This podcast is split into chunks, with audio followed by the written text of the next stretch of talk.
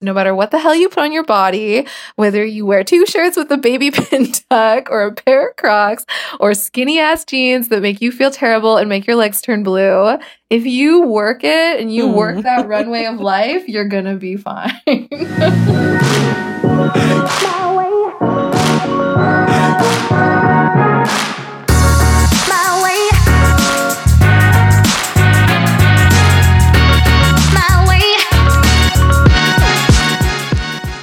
Hey guys. Hey guys, and welcome back to Herspective. How's it going? Oh, good. Just another day, another dollar. I know. We're always Holla. on the grind. Girl boss is hustling away at her jobs that we have to go to. yeah, I'm so glad you're not sick anymore, though. Oh my God. I'm so glad I'm not sick anymore. I was half a human. Yeah. I'm that. sick now. Yes. Which is terrible, but uh, just a cold. So hopefully that's where it ends. Yeah, honestly, the city is like so. Inf- Anyways, who yeah. cares? It's, Don't it's need to get into it. Yeah, everybody knows. um, so before we get into our episode today, we just want to touch on last week's episode about the 22 convention. Yeah. Yeah. We, so we decided that after all the feedback that we got from you guys, as well as uh, maybe our not so biggest fans. yeah. We um, did get some comments and uh well we got a shout out by Anthony Dream Johnson. Yeah, we got two. And we're we're trying to decipher like what the purpose of that was because there was no comments, there was nothing else. He did take to Twitter, but definitely didn't call. No, he he took out. to Twitter about other things, of course. Um, maybe it was in relation to. Well, we'd like to think yeah. it, it's funny that he even you know acknowledged us. yeah, so I don't know. Only he, because yeah, like there's he could have totally thought we were promoting and like you know positive and like on his side, because, but. I think he, I would hope that he like listened to it for five seconds and realized that is not the case. No, we're we're not. Anthony, if you are listening, we are not promoting you. We just we just happen to not agree. yeah, and so I mean, just again, like some further thoughts on that, we actually are probably going to do like another part. Yeah. As we have so much more to unpack. I think we were a little like blown away by that this this still even exists in 2020 like this kind of yeah. mentality yeah and and and i think we spend a lot of time on the convention specifically and this guy when really I think we want to focus on like the bigger picture and, and what this does represent and and kind of the problems that we have faced in the past as women and um, seeing how it's all still kind of relevant today is just something that we should talk about. Yeah, and like there's a lot of false facts that he uses or the 22 convention, 21 convention, 21 studios, whatever the manosphere uses and we're just sort of like where are you getting this information from and we just want to unpack some of that obviously any woman most people know like the history of feminism but for us we're just yeah. kind of fascinated by the whole thing too like what happened to you bro like did something you have mommy happened. issues you have ex-girlfriend issues like this is total like in my opinion like ptsd yeah, because most people who are, you know, solid with themselves and, and their beliefs and stuff don't really need to go preaching about other people. Like, I mean, obviously I'm always up for self growth, but I wouldn't presume to try and make a, a convention about how to make men better ever, especially because I'm not a man. So I wouldn't have the first fucking clue of where to start there. But it just goes to show you that people that feel like they can preach maybe should spend some time focusing on themselves. Yeah.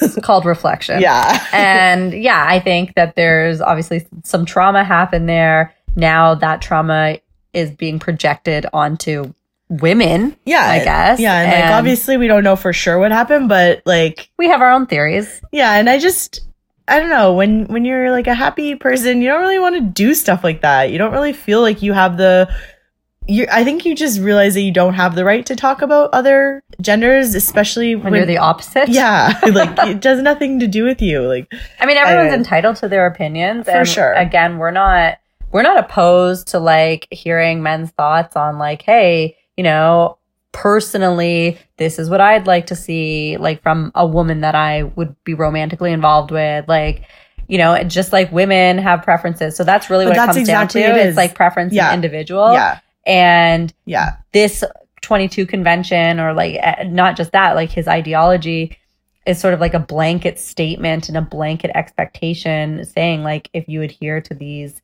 kind of standards and guidelines and my thoughts then you're more accepted by men in society like it's Yeah. just it doesn't make any sense No, and especially Um, because the thoughts are they they are pretty outrageous. It's Yeah. not like he, I don't personally believe that he's promoting things that are are better for females. So yeah that's I think the, the biggest problem there as well.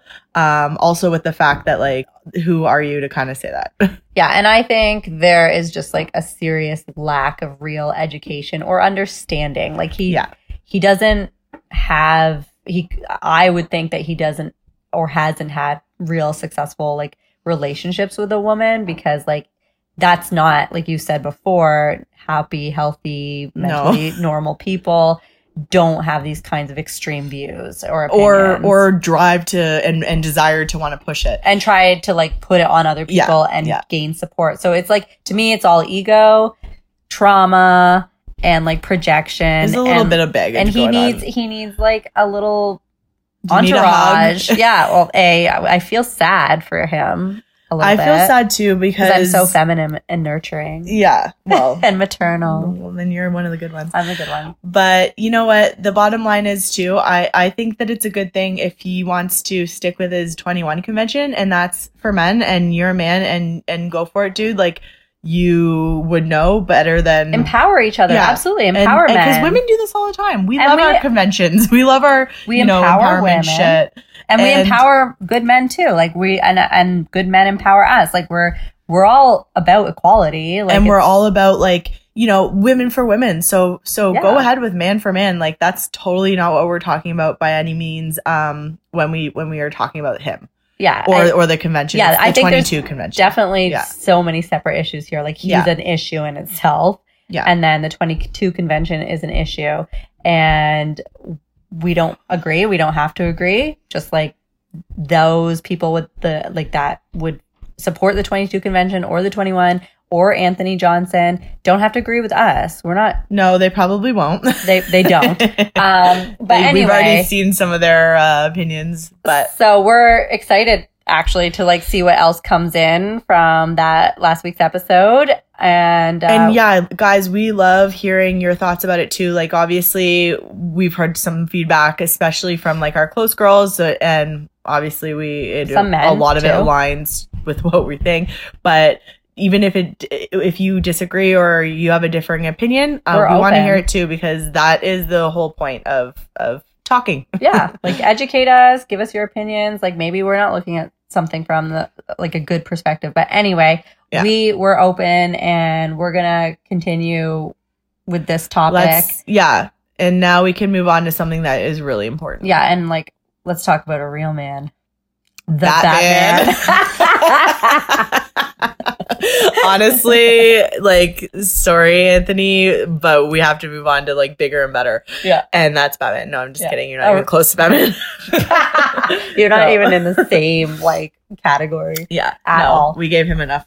Yeah. So, Fantastical creatures such as Batman. yeah. And, It's not and even exist. the worst part about what we're about to say is You're ruining Batman. they are ruining Batman with who they chose for the next Batman. It's like so fucking laughable. I was just like stopped dead as soon as I read it. This is a real pain point. drum i know i was literally working and then i this popped up and i'm like this can't be like i Jaw had to dropped. sit and focus for like five minutes on how to get my head back in the game Okay, who's playing the robert pattinson Ew. Just a who? you guys probably don't even know that who that is it's the guy from twilight Still, he's like a Brit. Whatever. i act like he's like a nobody he dated he's like a that huge chick, actor Kristen, yeah yeah and they both both in you know, Twilight. together ruined that movie. But anyways, um, we're not hating on Robert Pattinson now. This isn't a man hating session. No, we're not hating on him as an actor. I actually think he's quite a good actor, but he doesn't exude Batman qualities. And he doesn't match it. I just don't like it. No, he's like a tortured undead, not like a tortured billionaire boss, badass Yeah. Avenger. He's just not, he doesn't have the like, the The like, gumption. is that what it I is? really wanted to use that word. yeah. Yeah. Something like that. He doesn't have the like, oh, Bruce Wayne. He doesn't have like, the Dark Knight. and is he going to make his voice deep like Bruce does? I've done Yeah. Dr. Phil. Should I do the Bruce? Yeah give it a go. oh my god, I know a select few. Yeah. the mic probably didn't even pick that up. the mic probably wanted to ignore that as much as everyone else. no, people are impressed by my Batman. No, people were driving like, whoa, what the fuck just happened there? Like the Exorcist. just just don't be alarmed, folks. That was Bruce Wayne. but yeah, no, disagree with that. Um, Colin Farrell's playing Penguin, yeah. which I can get behind. I'm okay with that. I know He you be can, and. I just don't. I just I'm so like caught in my ways with these roles. Like Penguin is Danny DeVito with a shit Well, ton of shit on his face. Like, Obviously, and it's hard to. I'm sure they'll do great, but it's hard to imagine like hot Colin Farrell as in the same like look and yeah, call like as Danny visually, visually, the movie will probably be fantastic because just technology has advanced since the Batman. I've like, just recently watched that one and it's Like, insane. Michael Keaton. yeah, one? the one and it's Still the best. Of course. And I fucking love Christian Bale.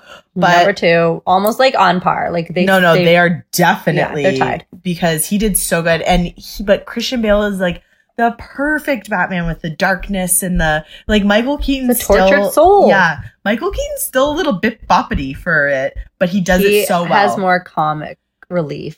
I think- in his role. I think Batman evolved to even darker with Christian, and now we think that about the role as well. He paved the way for the role. Can we Anyways, just talk about how no one could ever, ever touch Michelle Pfeiffer as Catwoman? Guess who's being Michelle, or guess who's being Catwoman? Who? Zoe Kravitz. Mm, I don't know. I don't know how I feel about that. well, I don't think it was as outrageous as hearing about Robert Pattinson, but That was like Halle Berry was already Catwoman. Like it's I don't know. well, like- and then then now it's like Slim Pickens. Like, how do we? I guess I why do we keep doing it then? yeah, everybody let it go. Yeah, the the the big like comic franchise like Marvel and DC like They, can't stop. Re- yeah, they re- repeating it. Well, and but also like they've used everyone up. There's like Yeah. so many characters. Like All so, the superheroes. I mean, everybody but Bale and Keaton. Keaton were are like shit Batmans. Like Affleck, you need to go. We can't even mention. Again, like I love all these these actors as actors, but not as Batman. Ben Affleck is only good at playing a Boston criminal. Yeah, he's Robert Pattinson is only good playing a Twilight vampire. Like, stick with you, what you're good at and and excel Yeah. and be amazing because you are amazing in those things. But typecast though. go away. Yeah. Anyways. No. Leave Batman to a true Batman. So- So, who who would you pick, Jess? Like your I've thought long and hard about this. I have some ideas. I know, I, like Michael Fassbender, I think would be really fucking good at it. No, I don't like his face. What? No. He's hot. No. Okay, you're weird. Um, who do you think? Okay, you know what? You know why? What? Because he plays um He's not even my usual type. That usually people don't like my type. I know. He's like a hot one. He's he's good looking for sure. And okay, I he's kind of got a Bale esque look. He's a Brit too, right? So yes, he does. yeah. And so okay, like if you're gonna kind of try and duplicate, I get it. But like my brain only sees him now as the um the like- slaver the android in um android. yeah in the alien franchise we're not going there anyway um i could see bradley cooper Yeah, he's dark enough he can be and he's hot. and he's hot and he's kind of like badass and i feel like he could like beat a lot of people up He for sure could. Yeah. yeah, he's good. That's a good one. okay so we can agree We'll, with, we'll talk to Hollywood. Like, Yeah. just give us a call. We'll fix you up. don't worry we got you more importantly Our guest today. and completely completely separate from both things that we've talked about our guest today is so awesome and badass boss babe too we Of love course. them always It's our theme. uh, mel chia is a consultant and buyer primarily for luxury e-tailers and has been working in the industry for about 10 years The fashion industry. the fashion. She works in We fashion. have a fashion expert. yes. So yeah, Melchia is our fashion expert today, and we're super excited to talk to her because she's gonna hopefully give us lots of insight and some dirt In the on cool the industry. on the houses, the The couture. what? Is that what it's called? Yeah, like the couture houses or like the Oh, designer wow. houses. I'm not hip. Uh, well, Mel will inform you. She Thank is God. about to educate your ass. Thank you, Mel, for being here. Yeah, so excited to talk to her and hopefully you guys love this episode. And Welcome, Melchia. Hi, thanks for having me. Thank you so much for being here. It's my pleasure. we're very excited to talk to you because this is probably like the number one thing that every girl woman is interested in.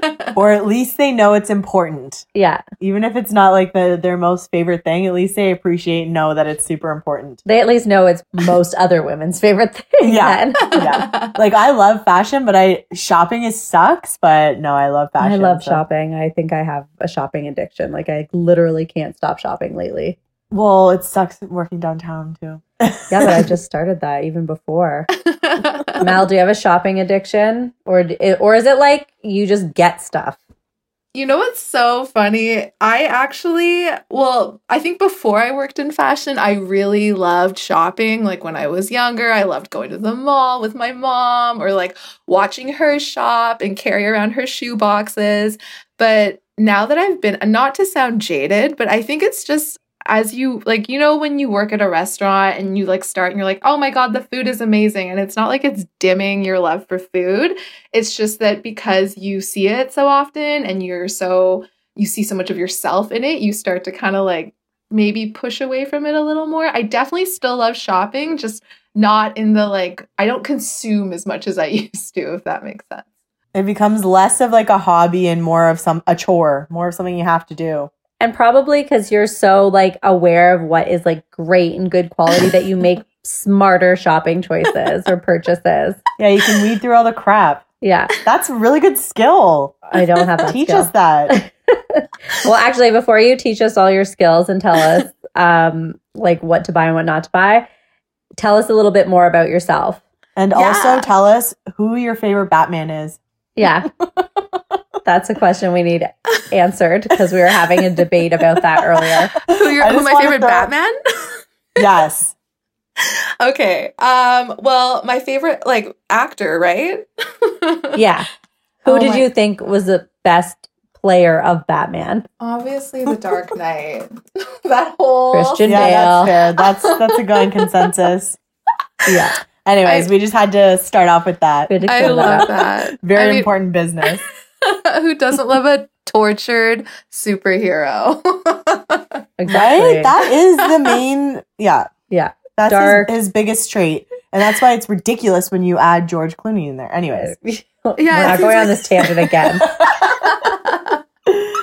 So tell us how you got started in the fashion industry and a little bit about yourself. Let our audience know all about you. All right. Well, um, first of all, I kind of came to fashion in a super roundabout way.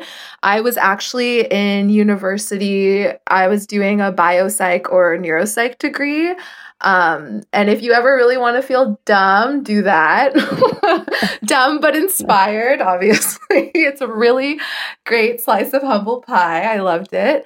But um, no, I came about it like super roundabout. So uh, growing up, my mom she obviously always like you know kept it together she had three girls she looked amazing i don't know how she did it like my mom looks like people still think she's my sister sometimes and i'm Aw. like a good three decades younger than her so you know kudos to my mom and for looking Yeah. so good yeah she looks amazing but honestly it was something that was born out of like a side hobby like when i was in science it was so exhausting and like so um taxing mentally that i would escape by like going on blogs and like looking at fashion shows. And then eventually i started working at a local boutique and it kind of just grew from there. I just loved the freedom of expression and i loved you know people were just so creative. And because i was in science like i think of myself as like creative but like i more so feel like I have like a maybe an eye for it than I feel as though I'm a creative person. So like things like um I'm trying to think of like what was like lookbook. I don't know if you guys were into that when you were maybe younger. It's like a blog where like people would post their outfits. Tumblr was super like popping at the time. So yeah, I kind of went in that way and just like remembering my mom's outfits of wearing things like Issey Miyake or you know she had bottles of Escada perfume and I just loved the way they look so it just slowly kind of grew from there Aw. So, do you think you were like the fashionista of your group of friends growing up? Like, did No. you did everyone come to you for advice? No. Not at all. I was like chubby and into jazz music. I was like super emo. Did you play the jazz flute? I freaking wish Lizzo made that really cool. I played the alto saxophone. I loved Art Pepper. Like I was like I was kind of weird. Like I mean, I was very into music and I like to think because fashion has become such a home for like, you know, misfits but also hot girls and hot boys. Like it's like come one come all to the freak show. I think that's maybe where like it resonated with like a bit of like that part of me but no god no i was like super insecure and like didn't really know my place and i would i can safely say i probably didn't have great taste until maybe a few years ago and even now i'm still debating that topic on the daily Well, it sounds like you're really unique. So I think that's a very important part in being in fashion. And sometimes they say if you can't, those that can't do teach, Teach. right? i love that i think that's like It the sounds like it was in your blood either way. Maybe it just took you a little while to get there. But maybe, I don't know, like some fashion and actually most fashion that you see is kind of outrageous. So the weirder the better. The you know what I mean? Yeah. Well, we were just Like- commenting on like the Yes. the double everything fashion, like Mhm. the two shirts, the two pairs of pants, two shoes, the two shoes. Like, what is that? Like, we we need to. We'll get into that too. Like, yeah, so you explain can these trends to us. explain some of these trends and like what the f. Um, explain how that even like you know when you see stupid movies and you're like, did nobody edit this? Like, how did nobody edit these trends? yeah, no, I hundred need to know. Um, but yeah, so sorry, we we get off on tangents I big time. it. But continue about yourself and how you got there. no, this is amazing. And like, definitely we can speak to those things at the end. I really don't think of myself as any kind of like tastemaster or like forecaster, but like, I love to debate and I love all facets of the industry, obviously. But yeah, so I finished my degree. I did my degree at UVic and then I moved back to Vancouver and I actually went to Blanche Macdonald. They have this like year long intensive program and it was, you know, very insightful. I think it really helped that I'd already had like a bit of training under my belt in terms of working in a store and just like the discipline from being in university and from there I was able to kind of like blossom. I I like went straight into a buying role at a company over there called Hills of Kerrisdale, which most people like on the West Coast would know because of the affiliation to Aritzia. So there's like a bit of that thrown in there. But when I was there, it really taught me a lot about like, you know, you know how trends work, like how to like, you know, understand the market and that it's not always as it seems, right? Like I think it's very easy to get a perspective on fashion because we all participate in it, you know? That's the amazing thing about it is we all are players in the game. But of course, within a game there's rules and there's like, you know, things that have been around for a long time that we like kind of just you know, we don't question and we just follow and I really wanted to find my place in that and it was like a source of a lot of like ennui and like frustration for me because I was like, you know, what is it that moves the needle forward? Like how how do we keep like how it's like sometimes when you hear a song you're like this song is so good. How is anyone ever going to write another song this good or this catchy? like it's kind of like that in fashion too. So I just kept pushing myself. I like tried to do I did a bit well I did do a bit of freelance styling and eventually it just culminated in me moving out east and getting like a very very like a job that I've kind of been really aspirational for me was working for this luxury e-tailer as a um, junior menswear buyer.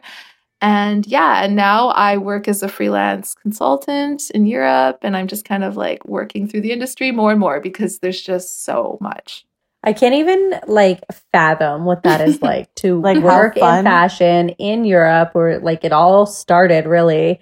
And that is your life. Like, what does that look like? Like, this is every girl's dream job. Okay, I keep thinking of you as like cool Andy from The Devil Wears Prada. Oh my god. Are we in that kind of realm? I am definitely not cool. I do not have Anne Hathaway's body or acting chops. We saw her on Ellen. Yeah, Sorry, when we just- were in the Ellen audience, we like to plug that whenever we get the and That's opportunity. whenever we can. and Anne Hathaway was one of the guests. But I, I mean, no, I don't. I wouldn't even think about her looks or her body or or acting. I just Yeah. mean like the, what the, The job knowledge. was. Mhm. Like, Knowing. yeah, is that is that your life kind of like? Obviously, you don't have some some bitch boss, but hey, Miranda Priestly knows what she's talking about. I love that movie. Meryl Streep can do no wrong. We know this. She can't, but she had a really good point. I don't know if you guys have seen it, but in the movie, okay, Excuse obviously, me. I know that was just stupid to say. The stupidest But- thing you've ever said. you know the part where um this is like pre Andy, pre cool Andy, and she's wearing that periwinkle sweater, and she thinks it's just like fashion's so dumb. She's still in that phase, and then Miranda like shuts her right down. She's like, "You think periwinkle's just a choice?" Anyways, it. Anyways, Yes. yeah, tangent, but it was really, it is cool to see that fashion isn't just some lame-o thing that people like participate in to be cool. It is a huge industry that contributes to so much in a culture. And anyways, it's really I feel cool. like it's the biggest industry. Like fashion Yes. dictates pretty much everything we do. It everything we do, everything uh, like how we feel about things, what we think about things, like what is how we determine things. It's how you judge people. It's how you judge yourself. Yeah. Mhm. Mel, you being the expert and the pro, tell us like what are your thoughts on that? Like how do you feel like it fits into like lives on all those different levels? Oh my gosh. and Well, also, are you Andy from Devil's Wears Prada? Yeah, what Andy are you?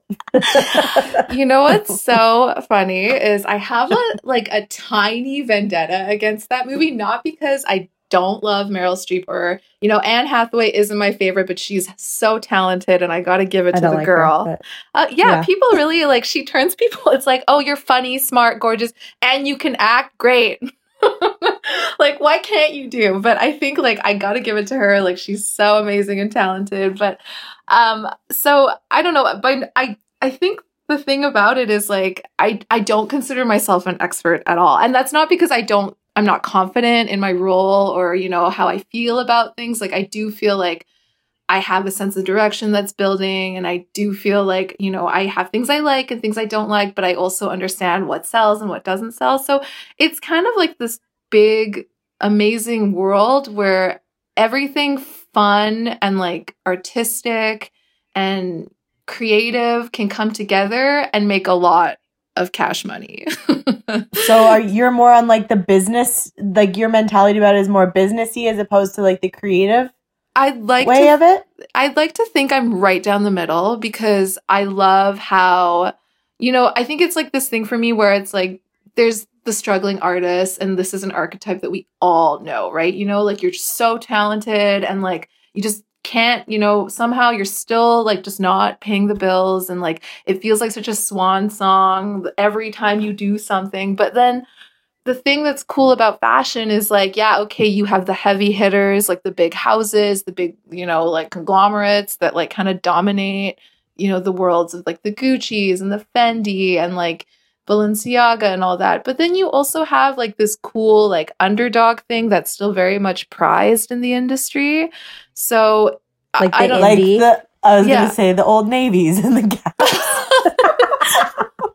Well, you know what? You can't hate on it because at the end of the day, it's still production. It still gives people jobs. It's still, you know, I love close- it. Close the people. Maybe like we can all work on our consumption a little bit given sustainability and the state of the earth.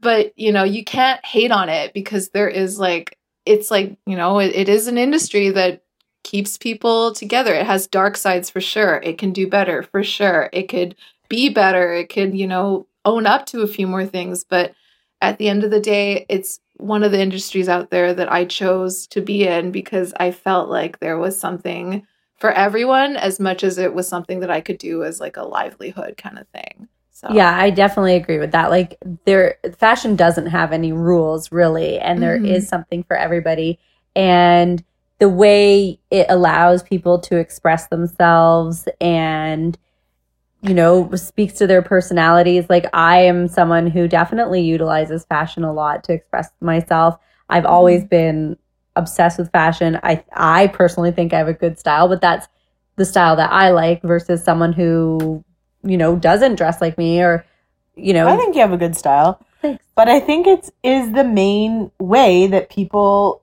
it it maybe it's one of the biggest ways that you do express yourself. Yeah, and I think it's amazing that it that through fashion you can be an individual. Like it lends itself to individuality Yeah. in any way. Like there's like you don't have to agree with everybody's fashion choices, and Lord knows I don't. But Mhm. I mean, it's just that's that I think is probably the most beautiful about fashion is that you can Well, there's just fashion and be then there's you. clothing. absolutely that's I think true. there I think and that's where we can maybe I don't know, like some people you can tell they don't have a fashion sense They just close anywhere their near them. They uh, they must. Thank God, usually, but they're just conforming with society in a very good way. yeah, but yeah, no, I, I I think it's the best way. I love seeing people's taste, and it awes me like what my friends put together and what I see when I don't know. It's I think it's great, and even if like some people, some one person will have the same pieces as another person, and the way they put it together, it's just so unique. There's so many options. I love it. But what is like what? So what exactly is your job? So you're a, con, a freelance consultant now. What does that mean? Yeah. What do so, you do Yeah, I know. It sounds super. What do you really do with your day, now Do you really do anything other than go to fashion shows? I mean, come on, Fashion. She does fashion. fashion, I fashion. know. It's so funny because like I I really don't feel very fashion. I'm not gonna lie to you guys. Like I think there's this idea of fashion that which is again to my point why I have a bit of a vendetta against the Devil Wears Prada. But Oh, we'll get we'll Yeah, get- you didn't really explain that. yeah, we'll get into that more later. I know. But- we're like, we don't want to know. Can you send us a selfie of what you look like right now so we know how fashionable you are? Guys, I'm really not. I'm like in like like workout gear. But is it fashionable? there is. Everyone knows there's cool fa- workout gear, and then there's yeah. What? athleisure. Never heard of that, but I know. Mel, that's a thing, isn't it? Athleisure. it's definitely been dominating for quite some time. The people right? love Oh, you are yeah, hip. Yeah. I know I've, myself. I never heard of it, but it's true. You can tell when somebody is looking fly. And also, I wear my Lulus every day, so it's a thing. You're athleisure. okay, we have to let Mel tell us what she does. What is your day today, Mel? Um, yeah, so what I do is I work predominantly with like kind of um, advanced contemporary, which is like a category within, you know, the scale of the industry. So you have like luxury brands, you have like, you know, like it's kind of like a tier system. So it's like luxury. I'm probably totally botching this because I can't remember it from my class, but it's like luxury, advanced contemporary, and then you kind of have contemporary, which is kind of like if this was a bell curve, it would sit right in the middle and then you have kind of like the mass market like which is also closer to the middle and then it kind of trickles down into like you know faster fashion which is more trend and like turns out product faster so you know before i became working as like a consultant which i'm also having like a weird time saying sometimes because it literally just happened um, i was working as a buyer which you know we follow the fashion calendar which is because I was in menswear, it was basically if it was fall 2019, I would be buying for like fall 2020. So you're always buying a year in advance. So basically, your day would consist of looking at sales reports, understanding like, you know, what's doing well, what's not doing well, taking that data, compiling it, kind of like looking at, you know, some high points, low points, and then taking that information with you to Fashion Week and going to the shows if you can. Mostly buyers are in appointments because it's a big gong show. It like the fashion capitals have the week, so it's like you know Tokyo, London, Paris, Milan, New York. Um, buyers may go to all or just a few of those fashion weeks. There are some other up and coming weeks, like there's Copenhagen Fashion Week. There's like there. I'm pretty sure, like you know, you know, because Asia is becoming such a huge buying power, especially in the world of luxury fashion. There's tons of little fashion weeks popping up there. But basically, like as a buyer and a consultant, you would work those weeks predominantly. They're called market weeks. And buyers would go to look at the collections and, you know, pick a, an assortment for their company or their store or whatever it is they're buying for. Sometimes it's just private clients, you know, personal shopping. And then a consultant on the wholesale side, which is what I'm doing, basically we we work on the brand side. So we work on, you know, getting the collections ready to go to market, ensuring that we're ready for the buyers to come in, that we have pricing, we have the assortment plans, we have, you know, the line sheets with all the information so buyers can place their buys. So it is very much like an administrative job that um, is just born from this really wonderful creative place. So, you know, take it as you will. Like it's it is a lot of work. It's very, you know, there's a there's a lot of stuff to get through. But because you're in fashion week and because you're just getting to see like basically young designers or you know well-known design houses pour their hearts into like a seasonal collection um, it's pretty magical. It makes the work worth it. I had no idea it was so analytical. I was gonna say there's like a lot of what it, data. It's a lot more like legwork, I think, than people like maybe. And like, don't get me wrong, there's definitely some very glamorous buyers that I love to watch because they're obviously like at all the shows and like you know, really like stunting on Fashion Week, and I love to see it. Like, I really do. There's like a part of me that's just like, oh, this is just wonderful. You know, I wish it could be me. And I think a lot of people think that like I spend a lot of my, I say this a lot, but I just don't go to Paris, drink champagne, and laugh on the Champs Elysees. Like I am huffing my ass up and down those cobble ass streets, like falling. Like I'm tired in like fall winter seasons. I'm freezing my ass off in the summer i'm fucking melting. Like it is a grind. Like it's just like anything else. It's a grind that just has a very very sexy seductive allure and i think that's the coolest part about it. But it is it is a job. The pain is beauty. That is why they say that. Beauty is pain. Whatever. It- um but no it's really cool. Okay who determines what is cool who determines what is in and what is trending? What is fashionable? Like, I know you're projecting for next year, but how do you know that that's going to be in trend next year? Honestly, where does it start? Yeah, like where did the and who's the one who says start? it? Not you, says it, but like, do, does it come down to it. the designer? Like, if they pump out a brand new collection, you're like, well, that's going to be a trend no matter what, or like, who who makes? Yeah, where does the decision start to be like, this is going to filter into the like mainstream market? And this is now what's fashionable. Is it like haute couture? It's like so like isn't that the million dollar question? I wish I could answer that because I'd probably be so rich by now. But really, you know, I thought you'd have this answer. But honestly, I don't. And I think that's actually what keeps the fashion industry moving is this like pursuit of what's next, like a pursuit of greatness. Like, I think what it really comes down to, I mean, the internet has changed the way trends move and how they live and how they die for sure. And, you know, like, even to the point where, like, what designers are in, what are out. And, like, you and I both know these days that it is so easy to get canceled. Um, it is so easy to be a darling out of, like, basically the woodwork. So, you know, I really don't have an answer to that other than that it is a perfect blend of like taking from, you know, what your demographic wants, given what, you know, where you position yourself on this fashion scale, and also like where, um, you know, like who you want to be. Like, I think leaders in the industry, like, I personally always think of people like Miuccia Prada of Prada as like a leader in the industry because she's just always so ahead. If you look at her collections, be it, you know, SS like 1990 or like today, like FW 2020, the woman has a narrative and she sticks to it and she doesn't care if you like it or if you don't, but somehow they always end up on everybody. So I think I would like to say as my answer, a very roundabout way to get there, is people are naturally attracted to authenticity.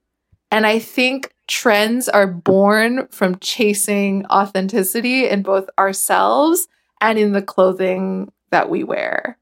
So Wow. That's pretty deep. I really try to like I, I don't know, like I maybe it's my psychology degree, but I consider fashion very cerebral. Like if I get too into it, I spiral for days.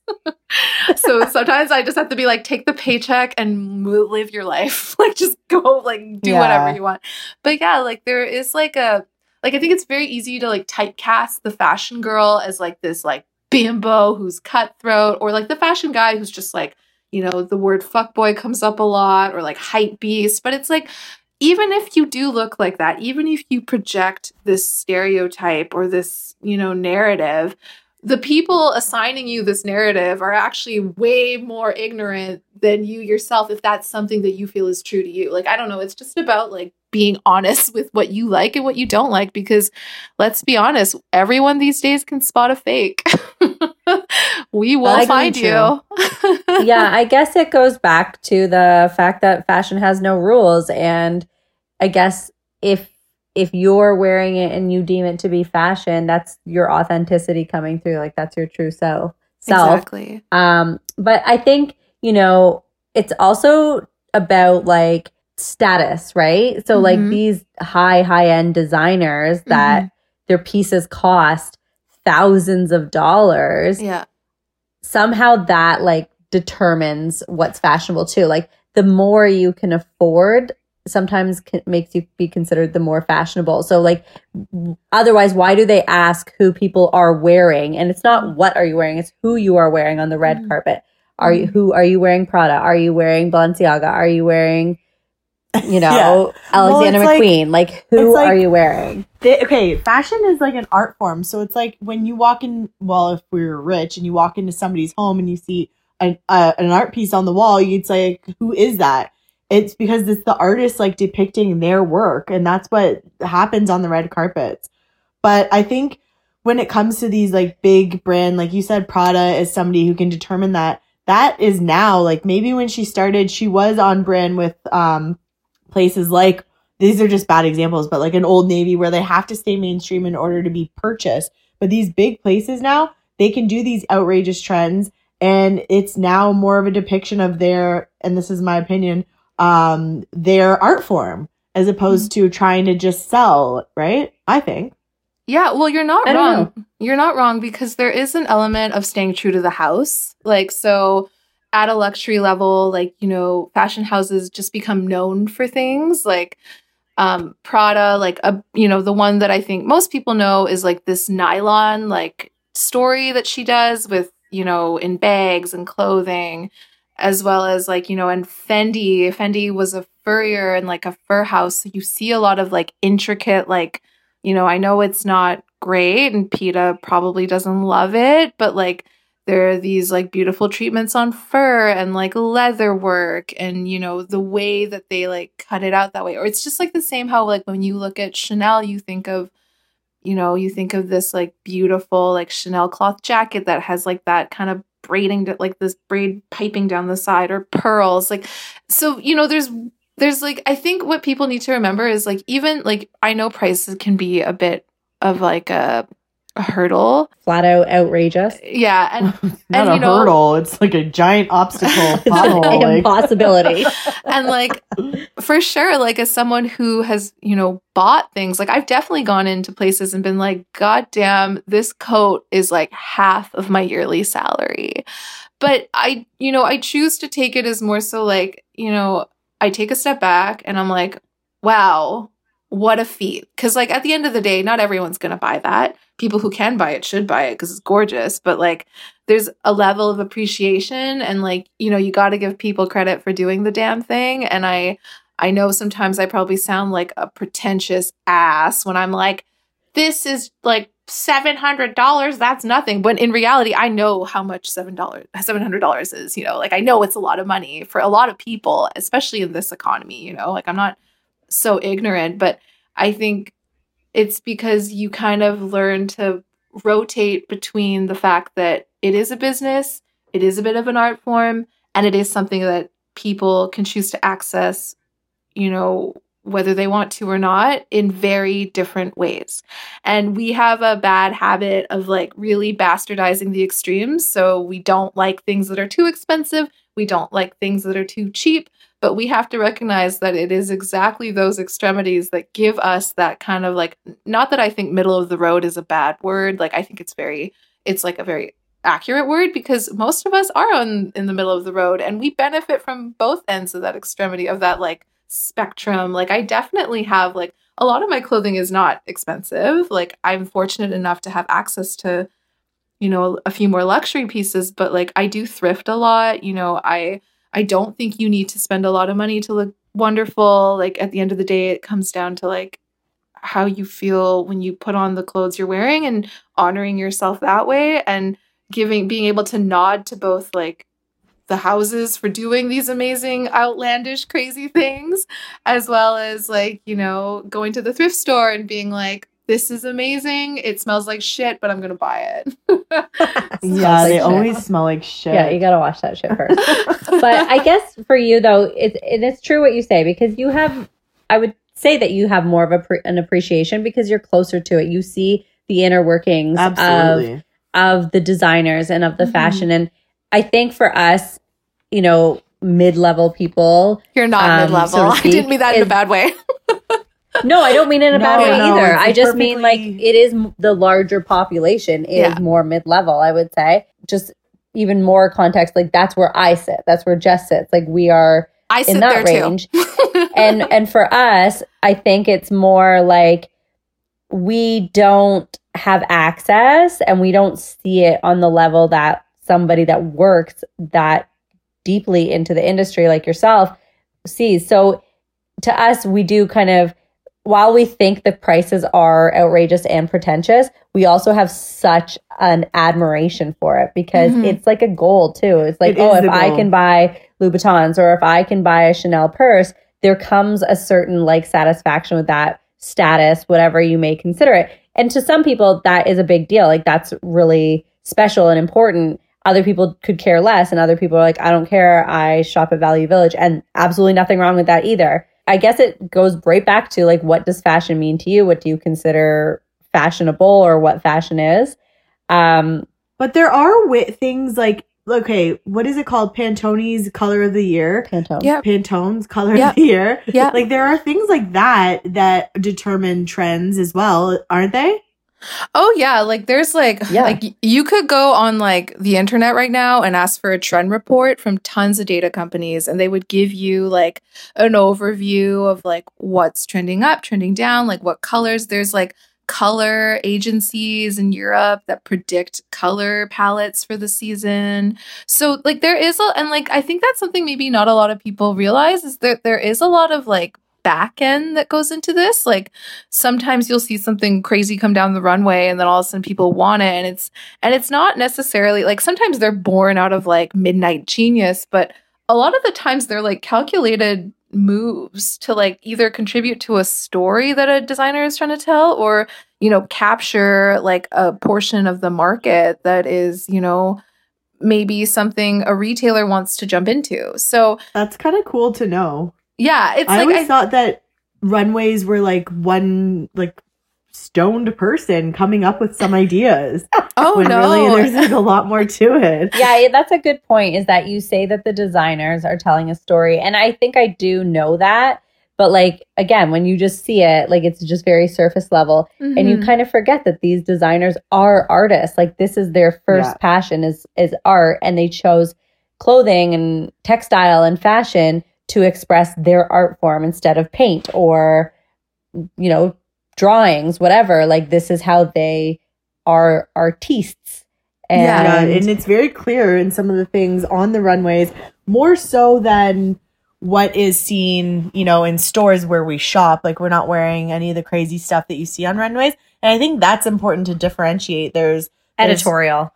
yeah, there's it's it's two different things. Like people don't wear that. It's it's their their gallery, you could say, for their piece for this year, but or their pieces. So it's totally different than what's worn, but obviously that's influenced by um what's worn day to day or vice versa. Yeah. Yeah, For- no, elements are yeah. taken from Yeah. those collections Yeah. and trickled down into again mainstream Well, something Fashion. that's that's obviously more realistic. and yeah. acceptable for like individuals like ourselves who have to go to an office every day. Like or have to be in public. I can walk into my office wearing like see-through latex or like plastic. or like a dress that's 20 feet wide. yeah. you know? Excuse me. Just Yeah. come in with my My fashion. my fashion dress. Yeah.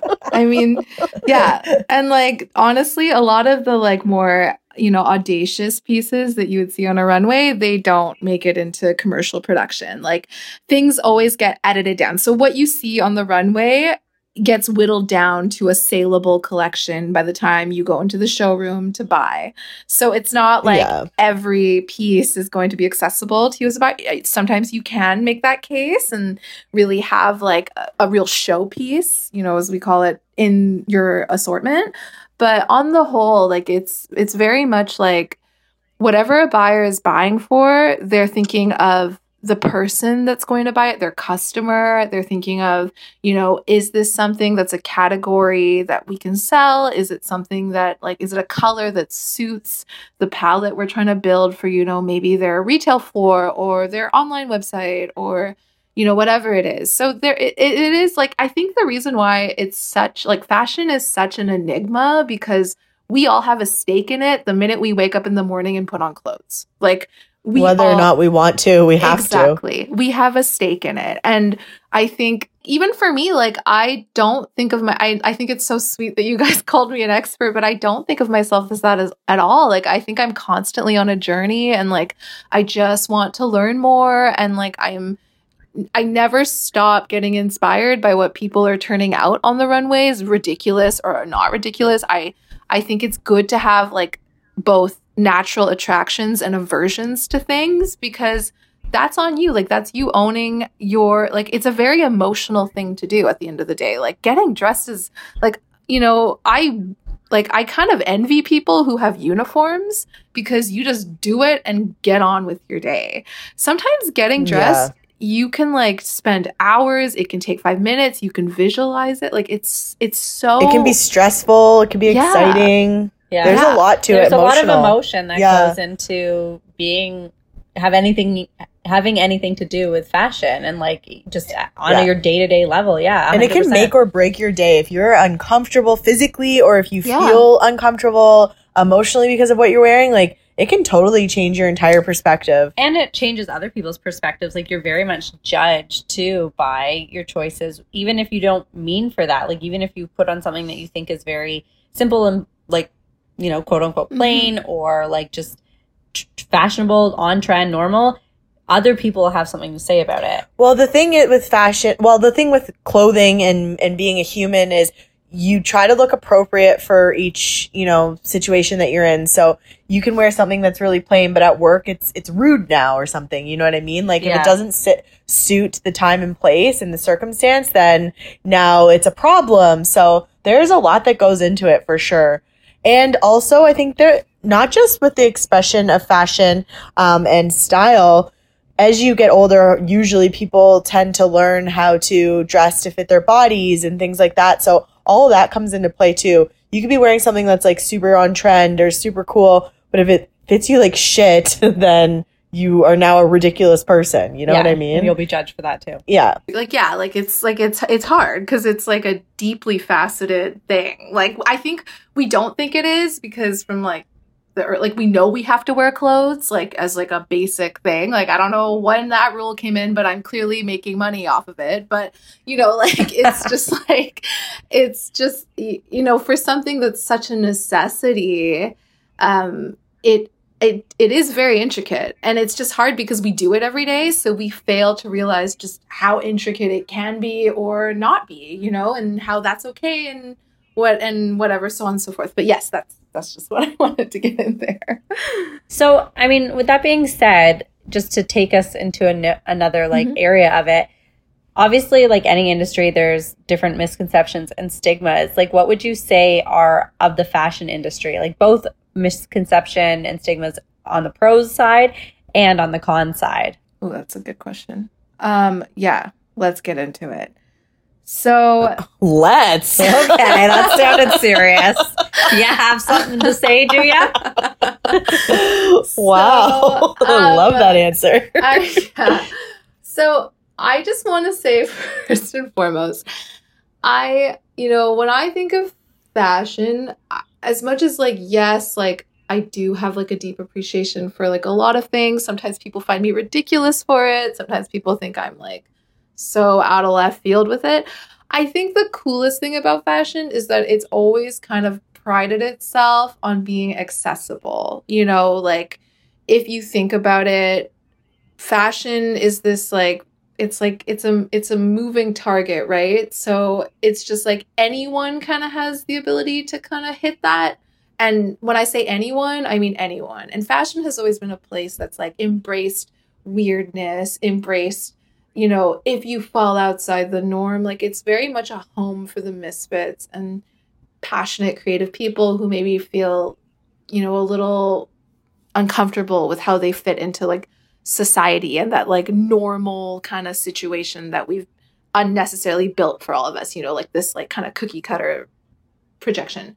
Um, so it's cool like that. And it does have a lot of potential. It melds art, it melds music, it melds like, you know, it's like MTV and music videos change the way we look at fashion, magazines and like books, it's everywhere. It like can denote a time period. It can tell you like a lot about a person without them really having to say much. It's like it's like a cool voice and language that we can all mostly understand just by looking at someone.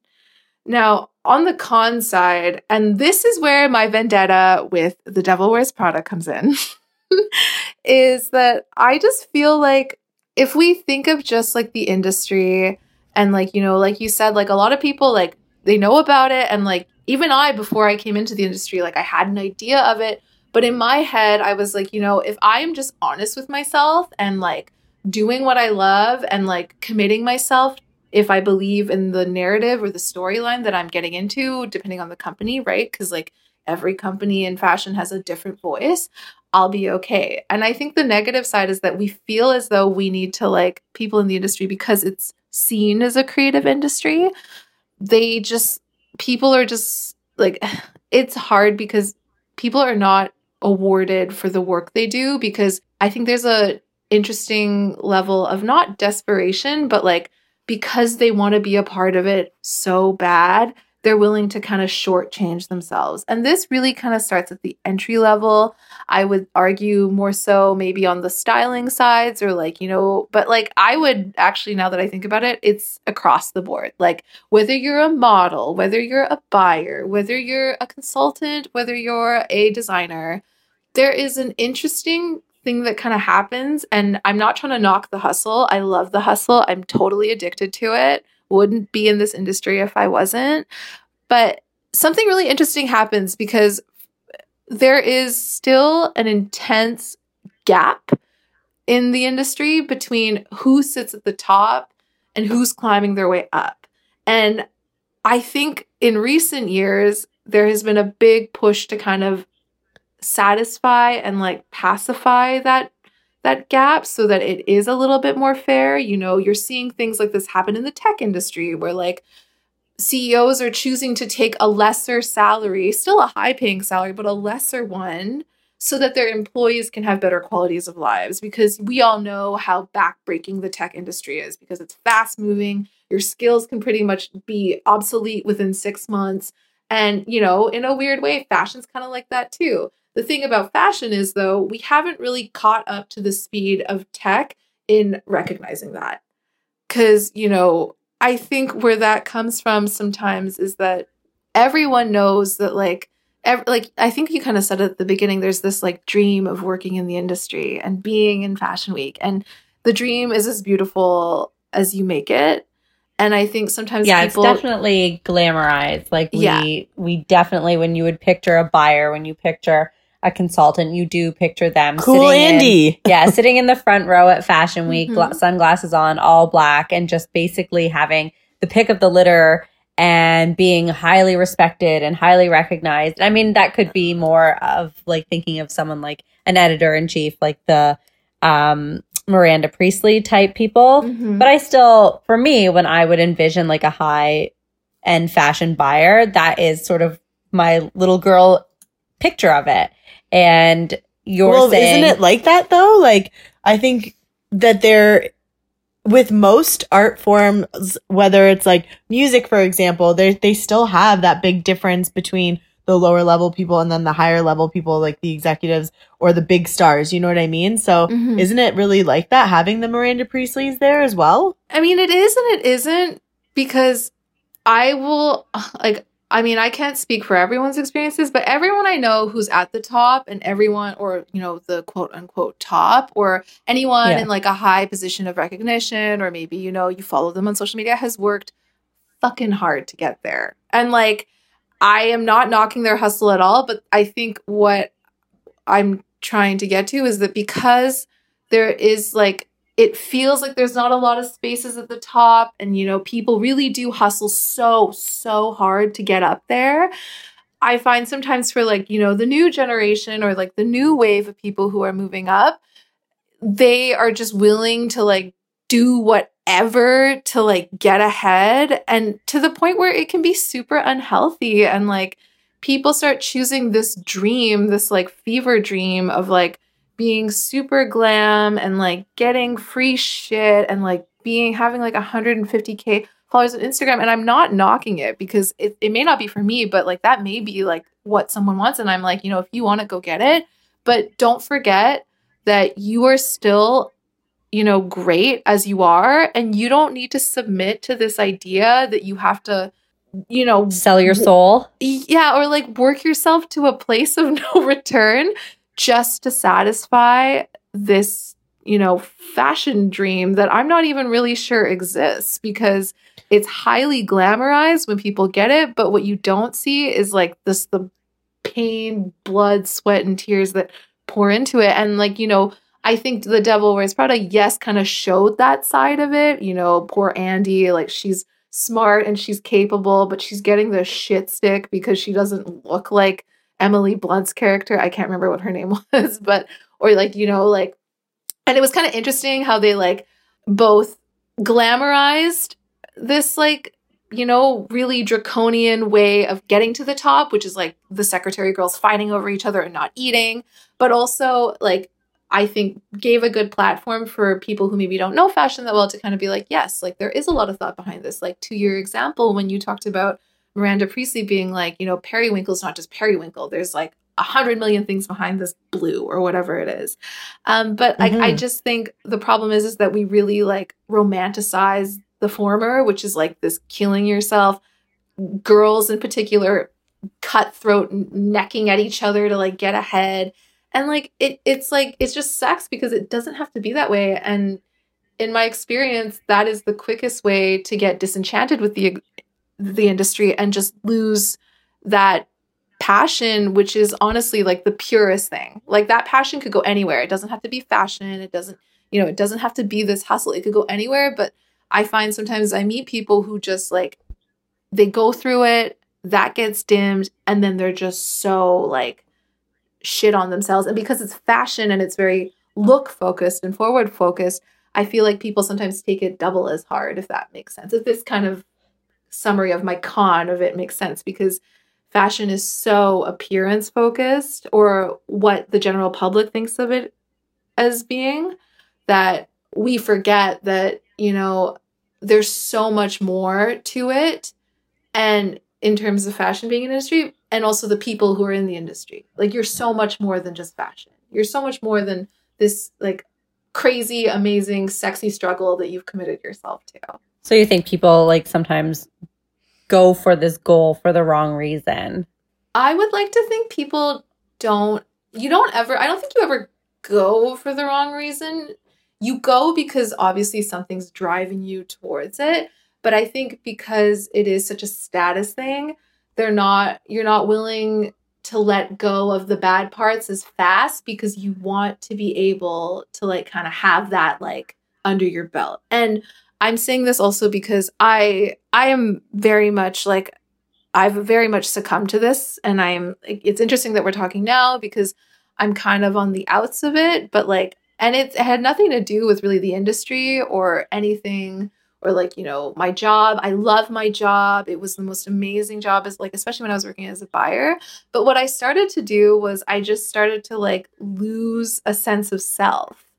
And it was super funny because it happened so insidiously. Like I just started surrendering all these things I thought about myself and just becoming this like kind of little waif that like got pushed along and it's the antithesis of what I just talked to you guys about which was that fashion and what makes fashion attractive is authenticity. You know what I mean? So, what is your favorite part of the fashion industry then? My favorite part is probably just being able to work with incredibly creative and innovative people on both the business front and the creative front. Like I I think that's pretty much what I found has become the like creme de la creme of this industry for me. It's just like you're as much as your like back is aching from like hustling all market week, there's just such an outpouring of like emotion and like raw emotion, you know, that you as like a buyer and then your consumers can kind of just engage in. And that's like the coolest part about it. Yeah, sometimes like I do event coordination on the side, uh-huh. and working a wedding, for example, is such a long, hectic day. But the whole time you're in it, it's so fun. Like dreams are coming true. It's such a great experience that it makes that like backbreaking, you know, labor worth it. Yeah. So I kind of understand where you're coming from. It when you're doing something that you love, it makes all of the other stuff really easy to deal with. Like, yeah, if you're passionate about it, I think you'll kind of endure anything. Well, Definitely it's all part the, of the hustle. Yeah, the, the bad with the good. Ha- there has to be both. So, what is like? Have you met like a ton of major players? Like, have you met any major designers? or major models or celebs? Or actor, yeah, celebs. Because, like, I mean, we were talking about um, the Kardashians and like how they influence. We always talk about the Kardashians, about the Kardashians and how they influence everything. so they obviously are doing something right because they literally make yeah. their way into every single. Uh-huh. Well, and fashion is kind of what they do. They yeah. They do dictate the trends because that's all they do. Yeah, like they're not really doing much they're else. Infamous though, except for like looking good. So they tell us what looks good nowadays, and we a hundred percent eat that shit up. Yeah, except for, and I will say this again, like sh- she looks homeless a lot of the time. yeah, I'm not. I can't she get behind the homeless fashion trend though. The like, holes, like Justin Bieber. Oh, don't even get me started on him. But the holes in the clothes and the stupid puffy shoes, like yeah, uh, made That's out of Kanye's foam. influence. I think. Mal, what do you think? Like, is that is that something that you know, is coveted in the fashion industry, or is that very, you know, specific to one group? To one individual. I mean, so like, I think everybody wants to know wh- why did the homeless looking trend came about? Like, what? The Who fuck? approved this? Was yeah. it like Prada oh up there God. saying sure? I'm I'm dying because I think it's so funny that you guys like I sometimes make these jokes where I'm like, do you guys remember oh god, Zoolander and like Derelict and like how everyone was like, that's so dumb. And like now we're kind of seeing like little bits and pieces of Derelict here and there, which hey, I have no hate towards because I I think something we need to think about with fashion is the trend anti-trend thing. So if you'll True. if you'll remember like in the like kind of like 80s and like maybe a bit of the early 90s, fashion was really like 80s, like bright, tight, like extra, extra, extra, like just so much going on, hair all over the place, like you know, big a lot of color, a lot of color, a lot, a lot of, of blue eyeshadow, a lot of blue and pink lips, and, the worst. Yeah, like just a lot of like I liked, and I don't get, I love I love it. I live for it. I love a bit of power clashing. Um, and then all of a sudden, like fast forward a couple years and grunge is just everywhere. People have limp, greasy hair. It's like plaid and like Doc Martens. it's super utilitarian and like it's just the antithesis of literally what had just taken place like less than a decade ago. So I think something that's important to consider is that as much as we want to like be like, what the fuck? Like, why is this cool? it's also because we are just creatures of one habit and two we love the shiny new thing. So we commit our It's like a rebellion uh-huh, ex- against our previous decade. exactly. we just love a little bit of like oh, like this is me now. like I think people really do like I think yeah, like it's just interesting and like I try to like stay away from like, you know, hating on trends. I definitely respect when people do though because I love hearing it. Like I love hearing your guys' input because I welcome anyone who is like got a different like like perspective to mine because I think that's so crucial. But yeah, I know what you mean. Sometimes it gets a little extra with the whole like laissez-faire look that we're into right now, which is very like lackadaisical and you know to use your word a little bit disheveled.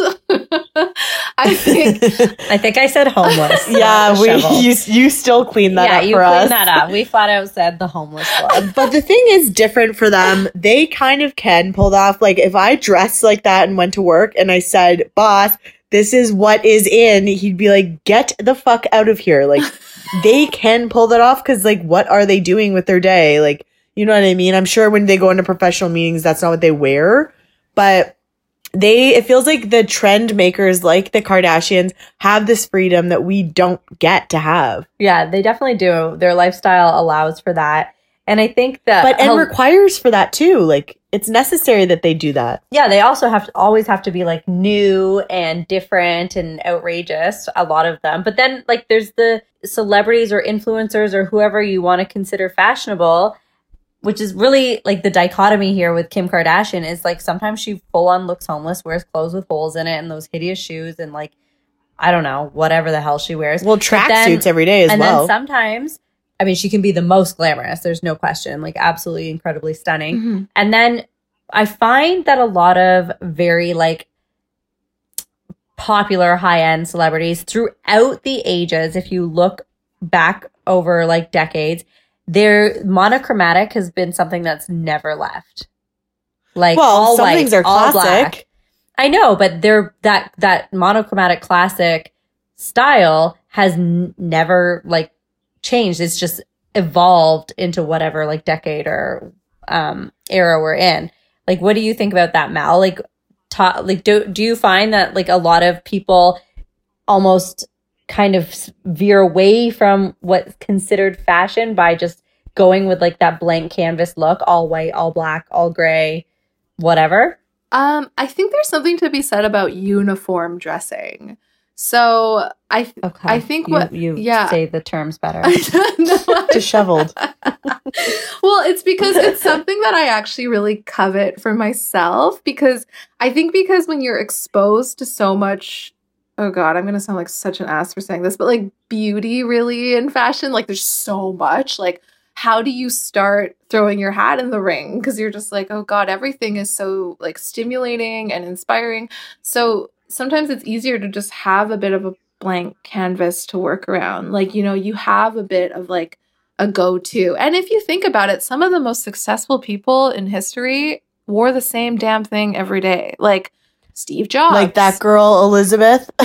Wh- Who? Do you know who I'm talking about? No. The well, she w- became a billionaire. Now she's not, but she literally wore the same thing every single day. That weird uniform. Oh, interesting. The girl with the blood, and she had the documentary. Oh, yes. Oh, she scammed people yeah. with her data. Yeah. I remember. yeah. yeah, yeah, the, the She was scammer. like the fire But fest she- of yes, technology. of technology, yeah. And she um insisted on wearing that turtleneck every single every single day to maintain an image. Yeah, I don't know. I think my point on it is I for me maybe I associate that look like when I see Kim Kardashian in her all white outfits or like Jennifer Aniston or any of these icons in those that what did you call it uniform style. Mhm. I do definitely associate that with like a status, like Mhm. they're above because Because they can. I don't know, like it just matches so perfectly. It's so clean looking. It it to me looks very very classy, even yeah, but. I think that Jennifer Aniston, for example, in this case, is classy. She's always had a very um good sense of style. yes, but it's always been really plain. She never goes crazy with prints. She never goes crazy with textures. She always has and always like the the little black dresses. You know what I mean? It, it is kind of I guess that's just her look. yeah, that's her look. She's very classic, very. I don't. I'm, I don't know the fashion words, but she. You know what I mean? I mean, Help us, Mel. Help us. I mean, they're not like I think something that's important is like there's no rules, right? And I think maybe Mhm. you guys are naturally drawn to that because of the consistency. Like it may not be that they're more put together or Well, and we love them. yeah. Well, like Jennifer Aniston, for example, I love her to death. So whatever she's putting on her body, I'm like, oh, I love you. Like, yeah. I love it all. Perfect. She is perfect. She's always looked perfect, and she's always maintained that same look. But it's never gone out like, okay, here's one: Britney Spears. Oh God. She has always maintained the same look, and it's detrimental to her. the look of disaster. now she is disastrous because she's still wearing the same things that she wore a when she was 17 and b in the early 2000s when that hideous trashy look was in you know what i mean and now she's still wearing these those tight like mini dresses and she looks horrible she didn't evolve nicely She didn't. it. Yeah, I think there is something to be jennifer said with aniston did always dressing your for your body and dressing for your age. And yeah, I don't. I think there's a lot of other things to unpack with Britney Spears. well we Her fashion we could do a whole never- episode on her Yeah. by Her what is fashion wrong was with her never now. really on point, in my opinion. But um, Well, now she is like a horrible train wreck that you can't look away from. yeah, and I sad, loved though. Britney Spears. I still love her, but her Instagram and her style nowadays is painful. Yeah, it's like she didn't grow up. That's what it is. Yeah. But in and so that's the some of the other hand of the story where we, your style does not change for the worse Mhm. Yeah, because it does need to evolve. But yeah, anyways, that was another tangent. No, Sorry about no. that. I know, and I really think we should do an episode on Britney now. Poor thing, like I wish she would listen, and I will help you. Poor thing. No, I want to help her. Like Have you seen her boyfriend though? wash your fucking makeup. He's gorgeous. Yeah. He loves it's like her. a publicity stunt. I don't understand it because she literally looks like she has not washed her face or her hair ever, ever, ever. And I don't know how she can replicate the dead, drunken, slept in eyeliner look every single day. Like, that is not usually a look you can produce. We should produce. It's not look you should- should produce. like, that's what you the wake up heroin looking chic. like. Yeah, like, but not even. It's worse than that. I don't know. Only don't Kate know. Moss can pull off heroin chic. Yeah. We have to bring this back to the Okay. fashion. The fashion. The fashion. and Britney, I'm sorry, baby, but you just don't have any of that. Fuck.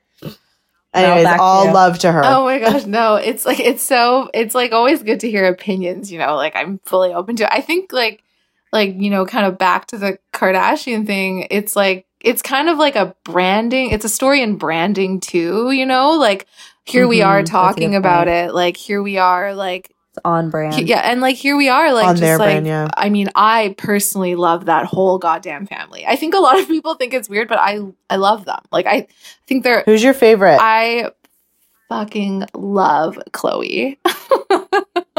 yeah, she's everyone's favorite. I love her so much. I think she's so funny and hilarious. But yeah, like I think it's just like a great study in like branding, doing the damn thing. And like there's an element of like, okay, we care, but we don't care that much what you think because at the end of the day, it's that bankroll. And kind of going back to Britney too, like the girl can do whatever she wants because she's Britney, bitch.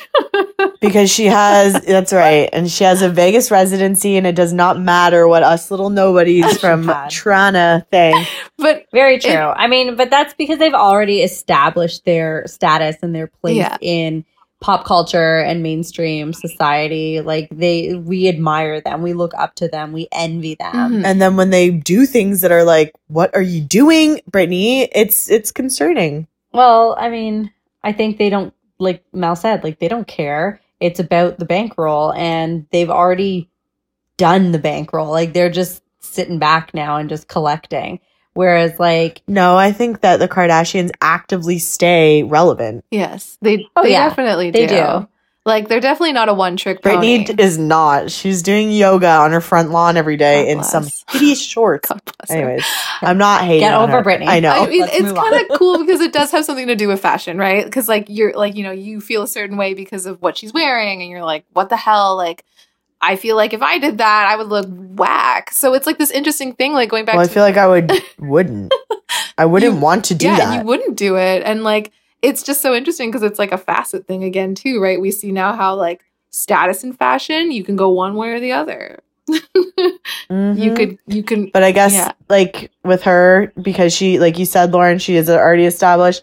She doesn't give a fuck, and her think- boyfriend's hot. Do you think though, like the whole like homeless look or like disheveled look is sort of like uh, purposely going against what they Yes. stand for? Like they're like, I know I'm rich as f, and I like I have so much money that I like can't even I can't spend it in this lifetime, Even bought on expensive clothes. Island. So I'm gonna just like go against what I represent, what I stand for by wearing things that look like somebody literally can't afford clothing and stuff that they have is has holes in it because it's the only outfit they have. Like Well, yes, there's it's a like a mentality defiance. behind. Yeah, there's a it's a defiance to, um, the status quo for their status quo. yeah, and probably it's really fucking hard to always have to be looking on point, and you know they can't just run out like you know wearing whatever, even though. Like I guess nowadays with that look, it does look like they've just run out wearing whatever. I know, but that's But purposeful. Like they're- exactly they're like that's probably looking why they're doing it like they're probably doing it to is their own to get their own power back from it all Okay, Mel. Again, weigh in weigh You know what's Are we are we right? Do you think, or what is? or are we Honestly, just so wrong. you as usual talking out of our asses no you could be right like i think like i think it's because like i i honestly like if i think about it like yeah i can look back at their outfits and be like it's very like i mean even kim's like fashion like her line skims you know? Like it's very Yeah. pared back. It's super monochrome. It's very like minimal.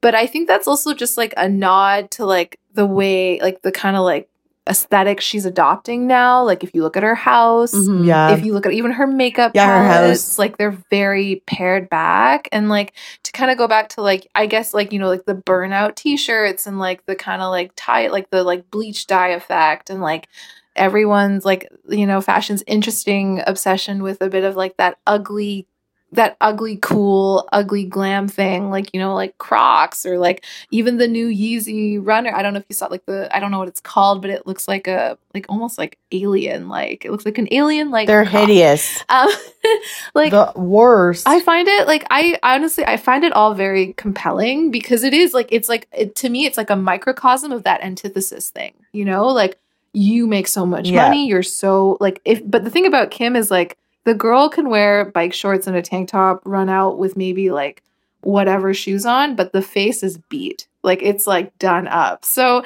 it's this interesting like just like dichotomy Yeah. between the two, right? Like maybe you can have like a little bit of Lux thrown in with a little bit of like pair. Like it's a very cheeky and interesting narrative that I actually think in a weird way, like I might be getting a little too cerebral with it. But it plays back to this like commentary, you know, like and it it makes me think of something that I learned when I was in when I was in the science, like doing social studies, but there was a class where they were like, if you notice that like if you go into a wealthy person's house, generally, there's nothing in the cupboards.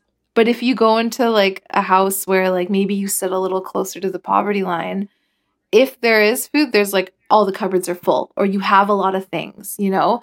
And it's this mentality I think that goes back to like if you have it, like money and the resources, you know you don't need to like prep for it. And it's like the opposite when you know if you don't know where that like resource is coming from, you don't know, you tend to prepare and like I find maybe in fashion that kind of happens too. Like going back to your point where you're like this monochromatic, like pared back, sleek, kind of simple uniform, we associate that with like a bit of like elevation. Whereas, like, you know, if we go back to our poor Britney example, who kind of just throws on everything and like, trust me, I follow the girl on Instagram. I love her, but sometimes the outfits are crazy. Um, it's just a lot, you know, like it's a lot going on, and it's like not a lot in a good way. It's just like she tried to jump on every trend, like like to your point, like Yeah. when she was younger, like a baby skirt with a tank top and like a bunch of bracelets and like all this jangly stuff. still happening Yeah, I think your point about being on brand Yeah. actually is really, really like accurate. Like I think in in when we're talking about celebrities in that regard, there typically is some kind of brand. And while again, Britney as an example, she looks not great most of the time. She looks pretty haggard. Yeah, but she's a But pop queen. but she's on her brand Mhm. still. Like, Yeah, she has not moved away from "Hit Me, Baby, One More Time" type brand. And then the Kardashians, they kind of came up with that that their branding. Yes, they've Which evolved a little bit more, but always, yeah, they've always been on trend, whatever the trend of the time was. Yeah. And now they are kind of dictating those trends. So they're staying on brand because they're also dictating the brands. Yeah, but also this is a, a clear indicator of like Kim's personality, I think. Not that I know it, but you know, if you look at her house, if you look at her the way she looks every single day, that's what her her fashion lines are looking like as well. Like this is her personality coming through as well. Yeah, and I, so I think there's a differentiation though here between branding and fashion. Mhm. Um, so I think like you know the definitions are very different, and we go from fashion, like we were talking about earlier, being considered more of like an art form. It's this is that artist's way of doing their art, of depicting what their creative side is, what their visions are, and then branding is fashion is just one part or style is just one part of branding. When you're you know talking about celebrities or musicians whatever is popular um so i think it's important to like differentiate the two and then and yet they're almost the same thing as well because her brand is her fashion. and her yeah i guess that's her creative element Yeah. um but anyway i think we've like definitely covered that enough Beat the fuck out of that one. fashion obviously fashion is just really fluid like Yes. you said the 80s it was really colorful and well, even patterns before and that, trends. look at the 60s. Look Yeah, at the it's all- but a little bit of each era ends up in the next era or like they're Trends just always mixed resurface. yeah and or you know they stay the same history repeats itself but it in a different way like there's an A more evolution to it yeah a more you know the 60s style is what however it's been incorporated into our fashion and style in the millennial like it's Well, you know, pattern. Yeah. yeah, it's for sure. interesting. So I love that fashion, the fluidity of fashion. I think that's probably what draws me to it because that is how you can express yourself. Because you're like, oh well, I I wore bell bottoms. I remember when I they did were too. popular. I loved them. bell bottoms and crop tops and and platforms. And again, where did that trend come back from? The Spice Girls, Mhm. oh yeah, right? yeah. So there's just it's just never like one and done. And Well, that's how, and the fashion. That's another huge thing I think that we we did touch on now, but it's like a huge point.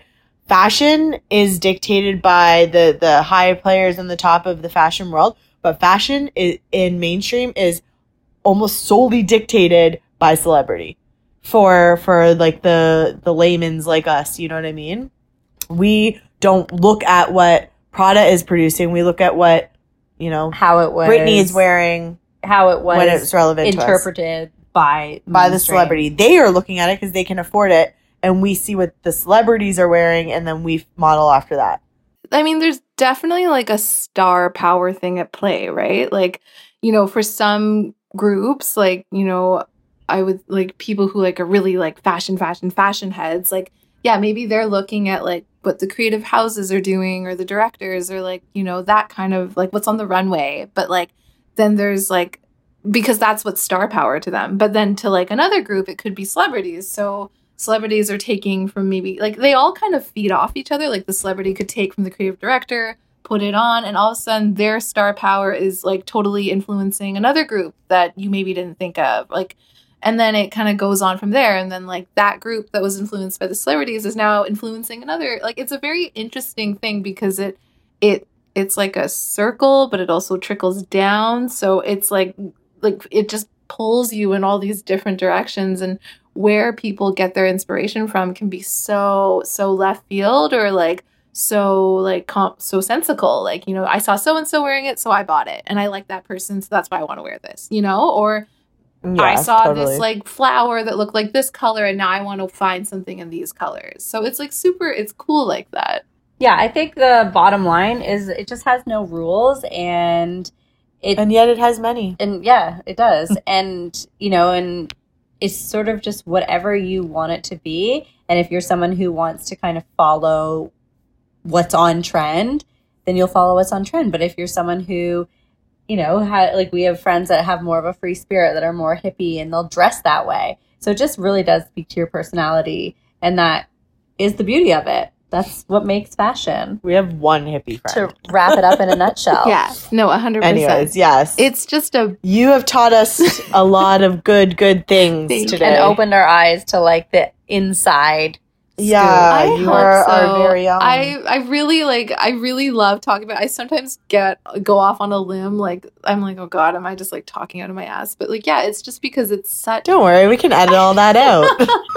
I'm just kidding. no, we loved having you on the show today. Thank, Thank you so much. But we have to ask you, what is your favorite fashion trend and what do you think is the worst fashion trend that you've seen Of in- 2020 or No, ever? ever. Like that you've seen in your time. Oh my gosh. Okay. So I think for me it's more so like a it's a designer thing because like I I I think it's just because of the way I dress myself. Anything that Issei Miyake does, the brand, you know, anything they do, I love. Like I just love how practical it is, how beautiful it is, the coloring. If you guys don't know it, go ahead and Google it because it is just so inspiring. Some of it's a little out there, but on the whole, it has this like amazing color palette and Japanese sensibility that I feel like anyone can wear it. And that's what to me is like maybe not a trend, but like a thing for me. I just your want But Favorite? it's your favorite. It's my favorite by far. Okay, Fully what's your worst? Oh god. And again, so not maybe the answer you might want from me, but for me, the thing I hate the most is when I feel like people are just doing things because they feel like they have to. Like when everyone like ugh, like what's the trend that I you know what I friggin' hated and but I still actively participated in was I know what you're to say right now. Let her say it. skinny jeans. Oh, no, I did not think you were to say that. And I I love skinny I jeans. I know, see? Like, but that's because it did not look that great on my body, but I did it because I thought I had to. And that's what I hate about fashion is when people Aw, do things because yeah. they think they have that's like a high to. school mentality. Yeah. We feel like we have Peer to. pressure. Yeah, that's what I, that's. I thought you were gonna say Hollister or Abercrombie sweaters. Oh, well, and I guess clothes. it kind of plays into that a little bit. Like people just dress like robots. Yeah, that's the worst. Like I guess because Yeah, the, yeah, and that's yeah. a high school thing. Yeah, yeah. It's like this like high school thing. Like, I mean, I still wear a skinny jean, don't get me wrong, not to hate them, but like I was like cramming myself into some crazy tight jeans to be like, this is it. Like, this is it for me. I was probably like 16 or 17. Like, I didn't know what I was doing. But like that was probably the last Oh, time- we can't judge our fashion histories when, from sixteen year old are us. No. Oh my god, I hated like sixteen year old Jess hated Jess apparently by the way she dressed. and I think that's the saddest thing about fashion is for something that can make us feel so good and is supposed to like clothe us and protect us from the world is like we let it make us feel so bad. We give it so much power. What do you mean? I felt great when I was 16. It's now that I'm an adult. I'm like, oh God. but it's like anything. It was the right decision at the time or felt right at the time. You know what? And like it's like when you get a tattoo when you're like 18 and people are like, well, Mm. why'd you get that? Well, I was fucking 18. You're like, I or don't 17 know. or 15, whatever. I don't, I don't, it was right at the time. It made sense at the time and I loved it then. Don't ask me about it now. Well, I the wouldn't thing get is- it now. I wouldn't wear a lot of the things I wore back then. But I was also an adolescent. That was, it lent itself to my age. I'm not going to Mhm. show up to work wearing a fucking head, like a head warmer. Do-rag? Yeah. No, like a head warmer around my chest, like as a top. Yeah, oh yeah. I get it. I wish I could say that my like we grew up in Scarborough, so Oh yeah, I wore like bandanas Jerseys, and had my hair bandanas. cornrowed. Oh, oh, slicked hair, like yeah, the braids. Anyways, anyways, our Yeah. it was it's it's it is that bad. Okay, and the other question though that I had Yes. That we were discussing earlier is can you kind of explain some of these trends like Balenciaga's two shirt trend? Like when there is a shirt with another shirt essentially Pinned to it. pinned to the front. With the, it looks like maybe a single stitch is holding it on by each corner. it's corner. like a bib.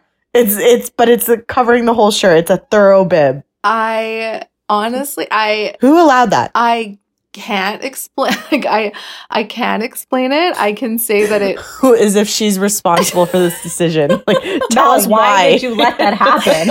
um I know the shirt you're talking about. I know I I can see it on the runway. I can like see it in my brain. oh god. Um, I think something like I think like and I yo, I definitely uh, completely admit to drinking the Kool Aid a little bit. like maybe I no. there was not a minute you thought that that was cool. Do you own one? I mean, I think what it is is like I just look at the show, right? Like I just look at it and I'm like, okay, it's like kind of this like kooky, like oh god, I hate that word. Why did I just use that? But like it's like this eccentric. Probably because you're talking about that kooky shirt. Baffled your brain a little bit. It's just like a bit of like a like you know, it's like a bit of a normality fuck. Like they're just like, let's just do this and like make it and like work it. And I think that is maybe the takeaway I want to give you guys is no matter what the hell you put on your body, whether you wear two shirts with a baby pin tuck or a pair of Crocs or skinny ass jeans that make you feel terrible and make your legs turn blue, if you work it and you work Hmm. that runway of life, you're gonna be fine. Amen, girl. You know what? I want to end off with saying if any fat, like, I hate when people say, oh, I couldn't pull that off. yes. Anyone can pull off anything they fucking want to. Exactly. That's what I wanted. That is my fashion advice for everyone. If you want to pull it off, you can pull it off. That is the It's all about moral of the story. in the face. Yeah. exactly. It's Yeah. all about the confidence. I think that within reason because don't be do- going any craziness. Like some things are ridiculous. you cannot contradict what you no, just but. I then I had visions of like I don't even. Anyways, I had horrible visions, and I just want to make sure that we all stay within reason there. yeah, I think it's a great note to end on is that fashion is for everyone. It's accepting. And I think that we just need to embrace our personalities and what makes us feel good. And, and I think we already do. So keep on Yeah. killing it. Totally. Pick yourself. As I sit here in my fashion oversized trackies. Yeah. Pick yourself. Anyways, Mel, we love you. Thank you so much for being on our show. Thank you for having me and letting me go off. And I love talking to you guys. It was super fun. Aw. yay. Thank you guys. Thank you so much. Thanks, babe. Bye. Bye. So that was super fun. We had a good chat with Mel and loved her and can't wait to go to Fashion Week. Loved her proposition to take us to Fashion Week. Yeah, we're never ever going to She's forget that. Like of all the things I said on that podcast, I really fucked up saying that. Should have invited those crazy bitches to Fashion Week. yeah, we get there and we're embarrassing. She's like, oh, I uh, actually don't work in fashion anymore. She's like, I totally lied. I made all of that up. Bye. no, she is awesome and she will take us. And she will take us. she will take us. Um, No, that was a great one. I feel like we learned a lot as usual. Um, and I loved the like ins and outs. It's it makes us feel like closer to the industry, I guess. Yeah, definitely. I'm still never going to understand some fashion trends. And like, I Oh, think God. Mel is very diplomatic and she's because she works so closely, she just, she appreciates every style and brand and trend for what they are. and, And, I think she's desensitized a smidge. yeah, she is for sure. Yeah. And so we can appreciate her position on it. But like, things like opinions. the double shirt, the Balenciaga double shirt, the jeans that are when you look like you're wearing two pairs of jeans, the two pairs of shoe in one shoe. That is just the most ridiculous, like not sensible. I don't know. I just want to know Cardi B, what please. drugs were you smoking, Cardi B, when you went to the store, bought that shoe, wore that shoe, posed in that shoe, well, Cardi B, I think, is someone who kind of pushes the Well, she she's someone who really flaunts her new wealth because she didn't have that as she should. And fair, yep. I'd be wearing two pairs of shoes, shirts, and pants all at the same time if I had that kind of money. Because the point is, people, if you have this much money and like you're buying things that look like that, like you obviously are looking for things to waste or spend your money You on because obviously have too much money. you have too much money. You should probably just like give it to us, like give us some. And that'd be fine. That'd be good. And just so you know, it's probably for the best because then you're not buying a double shirt. Yeah, that is a bib shirt. It cost Twelve. almost thirteen hundred dollars Yeah. US. You know you have too much money when. I, you know, there's a lot of things that have outraged me today. Let's end it on that because, whew, Yeah. anyway, everyone, tell us your thoughts on fashion. We and should post the double shirt. we will. We'll share that for And anybody who not aware of what we're talking about. You will be, and like tell us exactly what you think. And No one's gonna be like, "I love that." No, no. It, there's got to be somebody that listens to the show that likes that. No, they Tell us. maybe some are. of our European listeners help us help us understand fashion, please. No, let me find out who you are so I can make fun of you. Just kidding. No, we will not. We love all of our listeners. Of course. Anyway, um, yeah, share your thoughts as per usual on the episode, and, And don't forget to follow us. I never say it. You always do. Yeah, right. and I'm still gonna say it. Follow us at perspective underscore podcast on Instagram. Send us DMs, emails. We love it all. And don't forget to send us your ride or die stories. We're always loving those. Yeah, we'll probably have some more for next episode. We just ran out of time this one, but we will for sure next time. Stay fashion, everyone. Bye, guys.